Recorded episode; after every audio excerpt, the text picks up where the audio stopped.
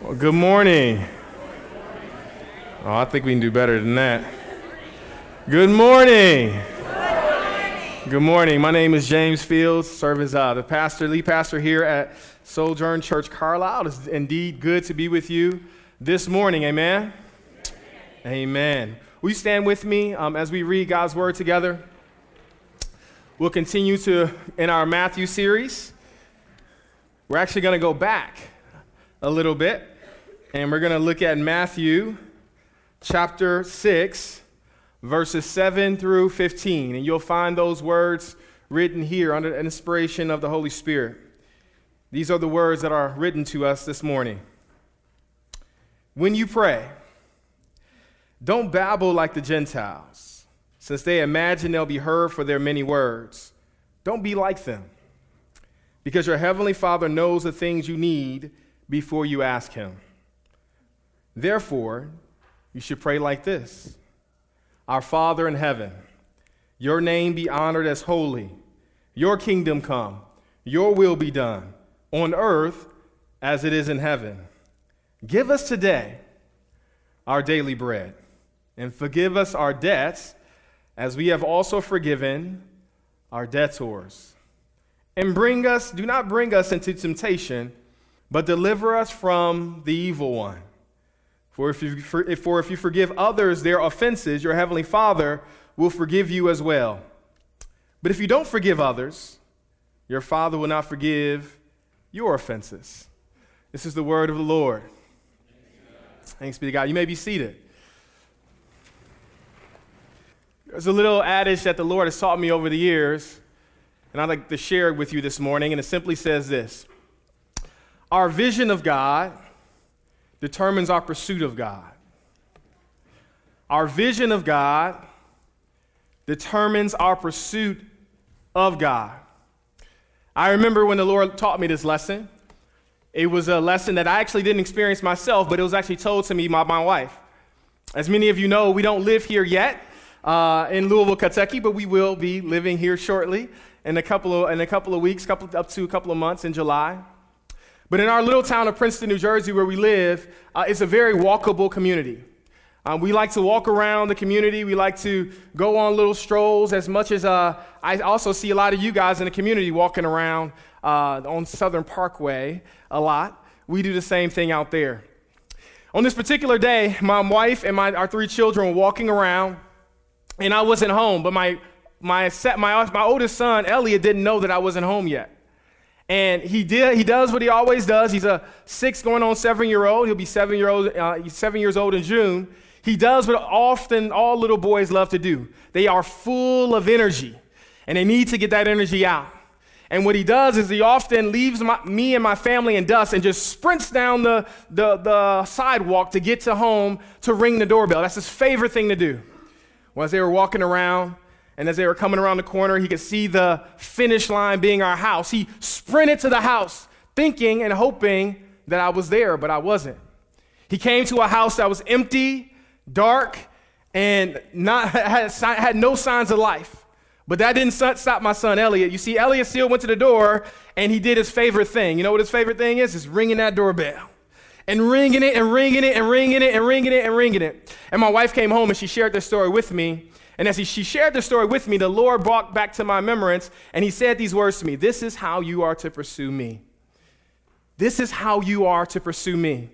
You see, because my son, Elliot, he went to this vacant home. He didn't see any signs of life. There was no lights on. There was nothing to let him know that anyone was there. But he knew that if he rang the doorbell long enough, if I was inside being his father, I would hear my son's cry. I would hear him calling to me, and I would either get out of my sleep or stop what I was doing in order to respond to his call. See, our vision of God determines our pursuit of him. And even through my 6-year-old son's example, it's a good example, and it's a good reminder for us to understand that we need to see God for who he is, which is good. You know what caused my son to continue to ring that bell? Because he knew he had a good father on the other side of the door. And I don't say that to pipe my own self up like I'm a good father. I'm saying that to say that he knows that if he knew that if I would have just heard him calling for him, if I knew that he was in distress, if I knew that he needed me, I would respond to his call. In our passage today, we see an aspect where Jesus is trying to rectify wrong views about him. He's trying to rectify. He's trying to help us to have a right view about who he is. But before he gives us the right view, he tries to correct the wrong. Look with me in verse 7. He says this, when you pray. Now notice what he says here is when you pray. It's not if you pray. It's not based on condition. Not since you pray.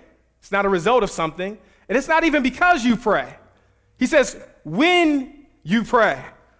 Prayer is not just encouraged. Prayer is assumed by our Heavenly Father. That when you pray, he says, don't babble like the Gentiles. He says they imagine they'll be heard for their many words. Underline that if you can. Don't be like them, because your Heavenly Father knows the things you need before you ask him. Now notice with me what Jesus tells us to do. He tells us not to babble like the Gentiles. And the reason why he says this is two reasons. One, it's obvious because it's in the text. He says, because you won't be heard because of your many words. He says, you won't be heard because of your many words. And so notice what Jesus is not forbidding here. Jesus is not forbidding long prayers. He's not forbidding prayers of repetition, prayers that you pray often. He's not forbidding that.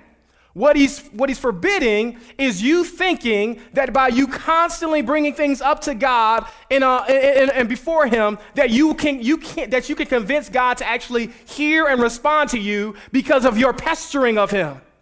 This is what he's talking about.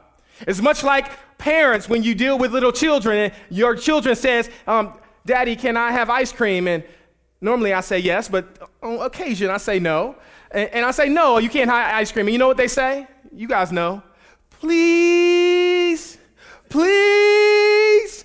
And I'm wearing a microphone. I don't want to annoy any of you. But you know, that goes for a long time. And what are they doing? They heard the answer, but what are they trying? They're trying to convince you. They say, you don't know. I need some ice cream. I want some ice cream. And it's your job to give it to me. And you told me no, but guess what? I'm going to do this until you give me my ice cream. What God is calling us to is to understand that he's a good God, that he loves us, and you don't have to go to him as that pleading child and looking to God with that sigh of, please do this, God. Please, God, do this. He's a good father. He's a good God. He knows what you need before you even ask it. He knows it. He knows it. He understands your needs even before you ask of them. He's provided a solution even before you knew there was a problem. There's a view of God that we can have where we think that we can earn God's love, or we can earn God's affection, or we can earn God's grace towards us. But if we could earn grace, it wouldn't be grace. This is what God has called us to. He hasn't called us to a God who has to be coerced by our doing. He hasn't called us to a God who loves us only when we do certain things for him. God loves you because he loves you. And he's committed to you because he's committed to you. And there's nothing you can do or there's nothing you can undo to stop that love that he has for you. In Christ Jesus, our King. He helps us to understand that there's a wrong way of viewing him with babbling speech intended to persuade a God who already knows everything that is. We're to pray to him. We're not to pray to God to inform him as if he's ignorant. As if he's ignorant of our situation. But we're called to worship him. We're called to love him. We're called to know him as a good father and as a good king. This is how he starts off giving us the right way to view him. He starts off with these familiar words. Look with me in verse 9. Therefore, you should pray like this. Our Father in heaven. The order of these words are so important.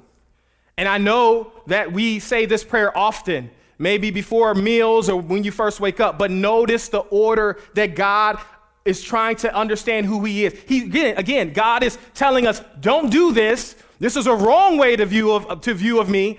Do this. This is the right way to view me. Notice the order. Our Father in heaven. The hour is very important because it helps us to know that this is a communal aspect that God calls us to. We don't have long ranger Christianity, as I like to tell my Princeton students up at the university. God hasn't called us to long rangerism Christianity, to be on our own or to be on an island with him. Yes, your individual spiritual disciplines is important to God. Yes, your daily prayer time is important to God. But you know also what's most important to God is you living in the context of Christian community each and every day and every week in the body of Christ. We are a part of the body of Christ. We are one member of that body. So he starts off his prayer with our to remind us of the communal aspect of the body of Christ. Notice the second word, Father. Father reminds us of the closeness of God. He's our Abba Father. This is a new way. So honestly, we get so used to saying this term and used to saying this prayer, our Father in heaven. But in this context, to know God as Father is something that is just unknown and even unthinkable. To the world at this time, and even to this day, they want to proclaim God's greatness in order to be close to him. And in this prayer, what Jesus teaches us is just the opposite. He's saying, God is close, therefore, you can know his greatness. It's an image of a little kid crawling into his mom or dad's lap, snuggling with them. Our Father. Our Father. Daddy. Abba Father. This is how God, who he reminds us. And then lastly, we see this aspect of consecration. Not only is our important, not only is a father, but the last thing that he lets us know is that he's in heaven.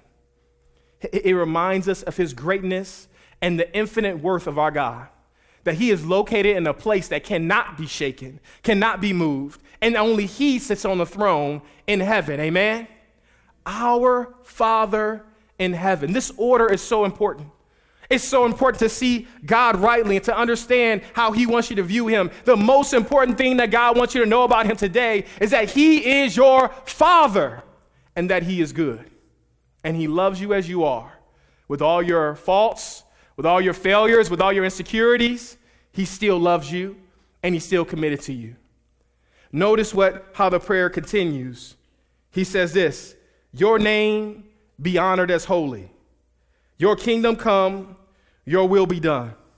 So after giving us an identity of who he is, of being close and being intimate and knowing his greatness as a result, he goes through this three petition. He says, your name be honored as holy. The word holy here is not about perfection. It's about being separated for the use of God. He's saying, listen, your name be honored greater than any other name. There are many lords, there are many kings, but you are the Lord of lords and you are the King of kings. There are many people who have authority, but you are the one who holds all authority. Your name be holy. Notice how his name becomes holy. His whole name doesn't just come holy just because you want it to become holy. His name actually comes holy through a people. How will God's name be holy? How will God's name be regarded holy within your home? How will God's name be regarded holy in your marriage? How will God's name be regarded holy in your school? It's going to be through you. Again, remember, our Father.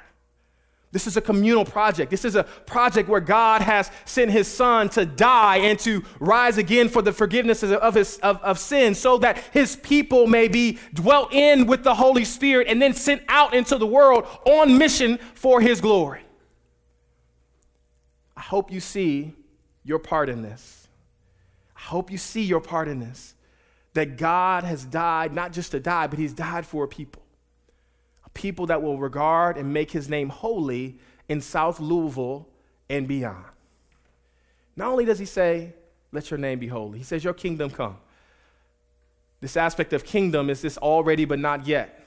It's this aspect of it is here, but it's not fully manifested in its fullness, in its full entirety. Almost like, as I often joke about me, right? I'm here, but I'm not fully here. Just not just yet. I promise you, I'm coming, y'all, I'm coming. The already, but not yet. This is what he's talking about. Your kingdom come. Your will be done. Love here, what it talks about here, about the kingdom and the will. Because the kingdom is talking about the reality of God's rule and reign within the earth. But then the will here is talking about the act of willing, or the thing that is being willed to happen. Another way of putting it is, it's the act of this your kingdom come, your will be done, kind of coming together actually and actuates this aspect or this thought. It's the active identification of worshipers with the working out of God's divine promises. It's the active identification of workers who align themselves with God's divine purposes. Sojourn Carlisle, I want you to know, listen, God is already on the move. He's already on the move in this community. We have been brought in as men and women to be a part of the move that God is already doing in this community. He is on the move. He is preparing hearts. He is speaking to his people. He is preparing them for salvation. He is on the move. He is allowing kids to hear about the name of Jesus, but quite not understand the full identity of who he is. He's on the move right now in this community, but he calls us into the work that he's already doing. This aspect of your kingdom come, I think of it in this way. I think of a faucet that's continually running, that's just constantly flowing. That is the part of God's kingdom. God is at work. He's doing his work. His work is always, it doesn't cease because we are not involved in it. It's always going on. It's always active. The faucet never turns off. But your will be done is saying we want to put our bucket underneath that faucet. We want to align ourselves and this church to where God is already working and moving in this community.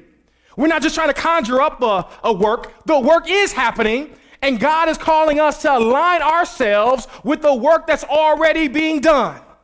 This is a call that God has called us to as a church. Not to make up something or to try to come up with some magical incantation to make things happen. God is working. He's moving. And we want to be aligned with the ways and in which the promises that God is on his movement within this local community. Our Father in heaven, holy be your name. Your kingdom come. Your will be done on earth as it already is in heaven. That's self-explanatory, but I think it's good to be reminded of there. Psalm 24:1 says that the earth is the Lord's and the fullness thereof, the earth and all those who dwell therein. It's a good reminder for us that, listen, there are authorities and there are powers, but there are none that succumb or even overcome or can thwart the power and the presence of our God and our King. He owns it all. And because he owns it all, he calls us to steward what he owns well, as faithfully as we are able to do. After having three petitions about the glory and the nature of God, he then have three petitions that actually deal with us. Notice this first petition. Look with me in verse 11.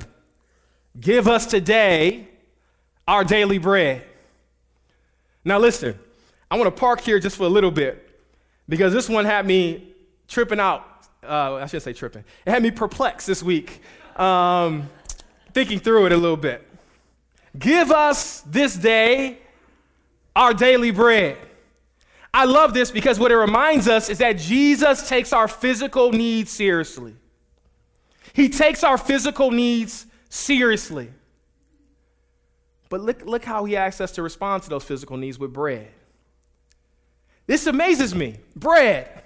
I mean, even when you go to a restaurant, my favorite restaurant, if anybody want to take me there, is Texas Roadhouse. You know why I like going to Texas Roadhouse? Thank you, my brother clapping back there. You know why I like going to Texas Roadhouse? Because of what? Because of the bread. You're right. That's exactly why I like to go. The steaks are good, you know, but the bread, oh, man, that's what I want.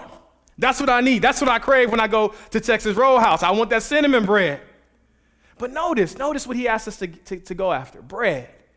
Bread that comes with your meal almost for free. You don't even have to ask for bread. Bread is so easy and accessible. Who? I mean, go to bread. How much does a loaf of bread cost? About $1.50? Am I right? Huh? Tens of, okay, yeah. The most expensive bread, gluten-free bread, which is not a thing, I don't think. Is it? Okay, yes, it is a thing. Let's say it's $4.50. I mean, it's a lot of money, but bread. Notice what he asks us here. He calls us to bread, something that honestly you probably can get easily by yourself. And I think the reason why God calls us to this is because God says, give us today, this day, our daily bread, because he wants us to ask for the things that we think that we're entitled to receive. The very things that you think you should be receiving. The very things that it just happens in your life. Maybe it's a paycheck. Maybe it's 401k. Maybe it's love from your spouse. Maybe it's whatever it may be. The very things that we think that we're entitled to receive, this is what God asks us to ask for. And the reason why he asks us to ask for this is because asking for bread shall humble us to see God as our provider. That the very things that I think that I'm entitled to, the very things that I could probably get on my own, I don't need God for bread. I can get my own bread.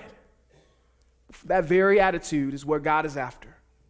And he's saying, listen, even the things that you think you can get and you're entitled to, you need to ask. Because asking humbles you before God and allows you to see him as being your great and gracious provider. Second thing we see about this bread is he says, give us this bread, give us this day our daily bread. This day refers to that we need to ask for the things that we believe that we can get ourselves without God. We need to ask for the things, not just that we're entitled to, the things that we take for granted, but we also need to ask for things that we believe we can get ourselves without God even participating or being involved in the process. We need to ask for the amount of bread necessary to survive each day. I love how Proverbs put it. Proverbs chapter 30, verses 8 and 9 says this. Says, keep falsehood and deceitful words far from me. Give me neither poverty nor wealth. Feed me with the food that I need. Otherwise, I might have too much and deny you, saying, who is the Lord? Or I might have nothing and still profaning the name of my God. Asking for bread in this way should humble us to see God not just as our provider, but also as our portion. That he is our portion. And there's no good thing that we can have that comes from outside of his provision. James 1.17 puts it this way. It says, every good and perfect gift comes from the Father of lights, who gives us things with all graciousness. He gives us these things out of his gracious gratitude and his gracious giving to us. Not only does he say, give us this day, but he says our daily bread. He says our daily bread. Bread in the ancient times, I'm no baker, but if anybody in here is a baker, I would love to learn from you, to learn how to do some of that stuff. I won't be good at it, but I'll try it. But bread in this sense was always made a day beforehand. Bread was something that you just didn't make in one day. Bread was always prepared the day before. So essentially when you're saying, give us this day our daily bread, you're saying, God, give me today what has been prepared for me beforehand. Give me today what you prepared even yesterday for me to have today. This is the prayer that Christ is asking us and leading us to pray. To know that God has prepared provision for you beforehand. I love how Ephesians 2 verse 10 puts it. It says, we are his workmanship. We are his, that Greek word is this word for poem. We are his workmanship created in Christ Jesus for good works that he has prepared beforehand for us to walk therein. There are works in which God has called you to walk in that he's not just thinking these things up as they go. God looks at your life as an open scroll. He knows your beginning from the end. He knows your coming and he knows your going. Before there's a very word on your tongue, God already knows about it. And that's why he calls us to say, give us today our daily bread. Because it's a good reminder to know and view our God, to understand that he's already made provision for any need that I might have today. He's already made provision for it. I've experienced this even in a real way, even I'm preaching this to you. Almost, as you guys know, we're trying to get a house, and we've put 3 offers on houses, and only one of them have really come in. I've gone through because of inspections and everything else. And we literally almost just lost our house just yesterday. The seller pretty much said he was insulted. I don't even, how can you be insulted? He said he was insulted by the repairs that we asked him to make. And my wife and I were freaking out. We were like, I don't know how we insulted you. We just sent somebody to inspect the house and sent you pictures. And we're freaking out and we don't know what to do. And we're starting to get in arguments like, well, you should have did this, and I should have did this, and the kids should have did this, and God should have did this. I mean, we're just going all around these circles, going at each other. And I remembered this verse because I had to preach on it. And I said, hold on, wait. God, give us today our daily bread. You knew this was going to happen. You knew this problem was going to come up even before we were going. Give us today our daily bread. Literally prayed that prayer with my wife. And I tell you, within the last 24 hours, not only is the house we're gonna go look at the house at 12:30 after church. Not only are we got permission to look at the house, he's even willing to give us some free stuff, even as a result of that. I'm not saying that to say that God is some magical incantation where he just kind of is your genie. What I'm saying to you is that every problem that you face is not to be dealt with anxiety or fear. Sometimes you have to remember the promises of God. Give us this day our daily bread. Ask God to give you your daily bread. Demand from God. You promise to give me and to be my provision and to be my provider and to be my portion. Be that mighty God. Be that mighty King. Again, God is trying to undo our wrong views of him. Our wrong views of him. You can't pursue a God who you don't see as lovely. You can't pursue a God that you don't see as good. It's hard to love a God who you think is unfair and unjust. Our view of God determines our pursuit of him. Notice what he says in verse 12. Forgive us our debts, as we have also forgiven our debtors. Do not bring us into temptation, but deliver us from the evil one. There's a lot of things to discuss here, so I'll try to be as quick and concise as I can. This aspect of forgiveness is not an aspect of saying that if we don't forgive others, then Christ won't forgive us or he'll take away the salvation he's provided from us. It's not talking about justification.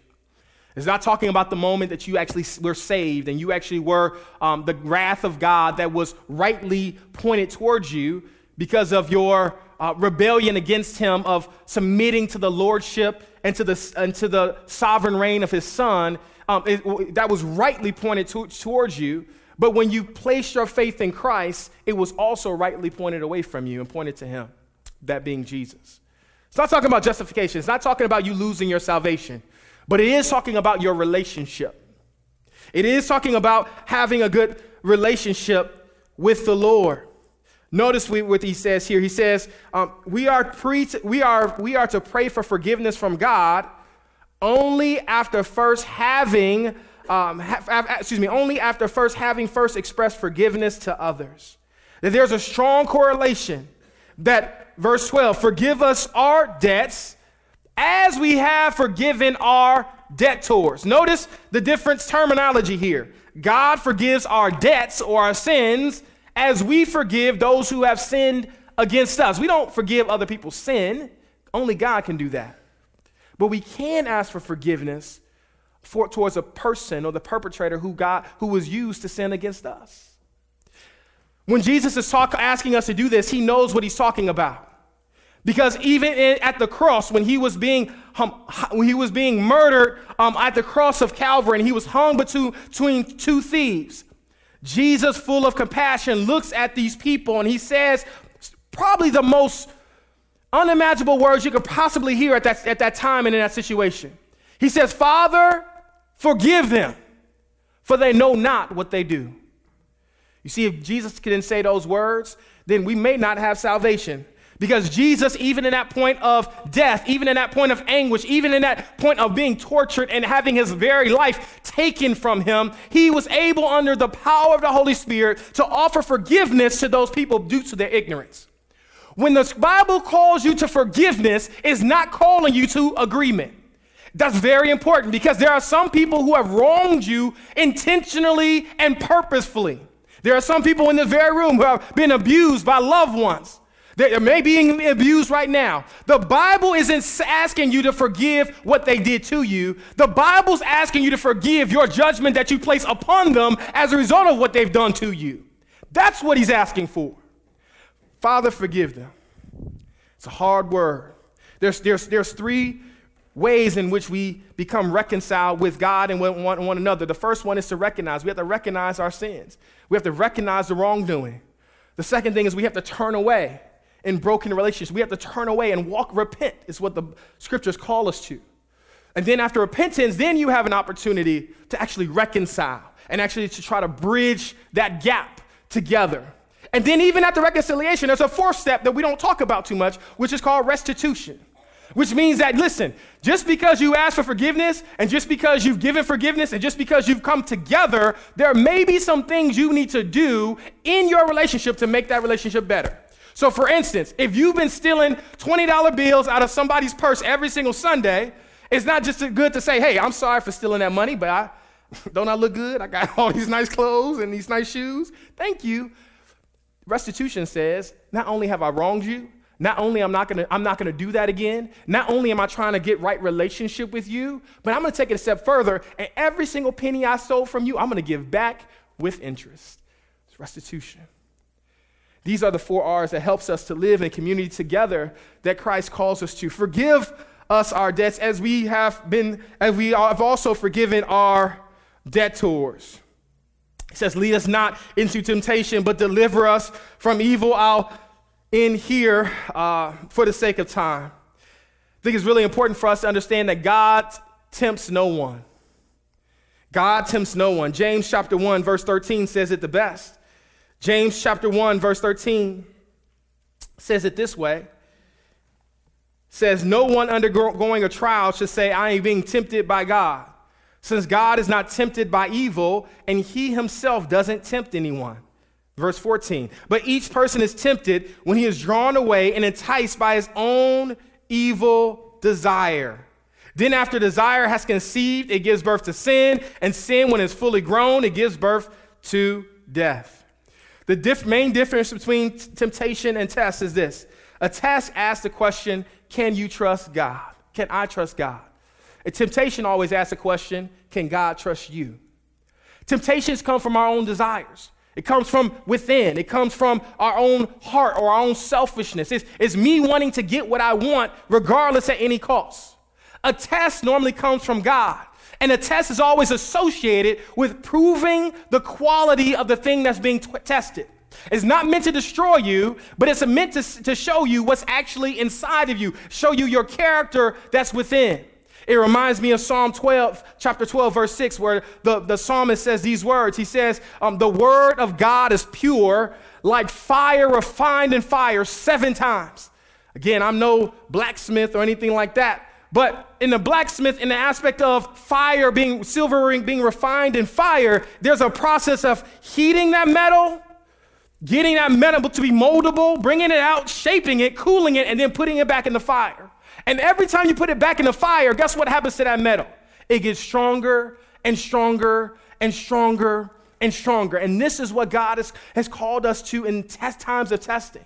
Another way of understanding this aspect of do not lead us to temptation is not just even temptation, but Lord, don't lead us to hard testing. First Corinthians 10:13 promises these words. It says these, no temptation is overtaking you except what is common to humanity. Meaning that every single thing, temptation you've experienced, either someone has experienced it, someone is experiencing it, or someone will experience it. No temptation has taken over you except what is common to humanity. But God is faithful. He will not allow you to be tempted beyond what you are able, but with the temptation, he will also provide a way of escape so that you are able to bear it. Hallelujah to God's name for that. He's not going to give you a temptation that you can't bear. He's not going to give you something that you will overwhelm you to the point of you just have to submit to it. But with the temptation, Scripture says, he will also provide a way of escape so that you can bear it. Brothers and sisters, when you are enduring temptation, the first thing you need to do is don't fight, run. The Bible gives us clear instruction that there are some things we just don't need to fight with. Run away from it. But if you can't run, then the second thing you need to do is ask for a way of escape. There's always an opportunity that God gives you in those times of temptation that it's an exit ramp. And you need to ask God to open your eyes. Father, I don't see an exit ramp. Honestly, Father, in this time, I don't want to take the exit ramp, but God, give me the courage and boldness to see where you're leading me out of this and give me the courage to follow you to exit off this highway of temptation. What do we do with temptations? Three things. Ask God to help you recognize it as being a temptation. Ask God, even in the midst of it. Lord, help me to see this for what it truly is. Number two, ask God to give you the strength to overcome it through the power of the Holy Spirit. And then lastly, ask God to give you the courage to choose his way instead of way of temptation, the way of escape, as the Scriptures call it. Will you pray with me? Father, we do love you and we do praise you. God, we do thank you that you have given us your word for life and for our flourishing. And Lord, we ask even now that you would help us to see you rightly. Our view of you matters, God. Our view and understanding of who you are matters greatly to our walk with you. So, Father, help us. Help us, Lord, not to see you as an ignorant God, as a God who doesn't understand, as a God who can't comprehend the things that we're going through. But, Lord, help us to know, God, that you are the God who provides our daily bread. You give us our provision even before we know we need it, Father. You're making provision today for tomorrow for things that we have not even yet experienced. So, Father, go before us. Help us in this way. Grow us as your church. Grow us in the love for you and for your body, Lord. In Jesus' name we pray. Amen.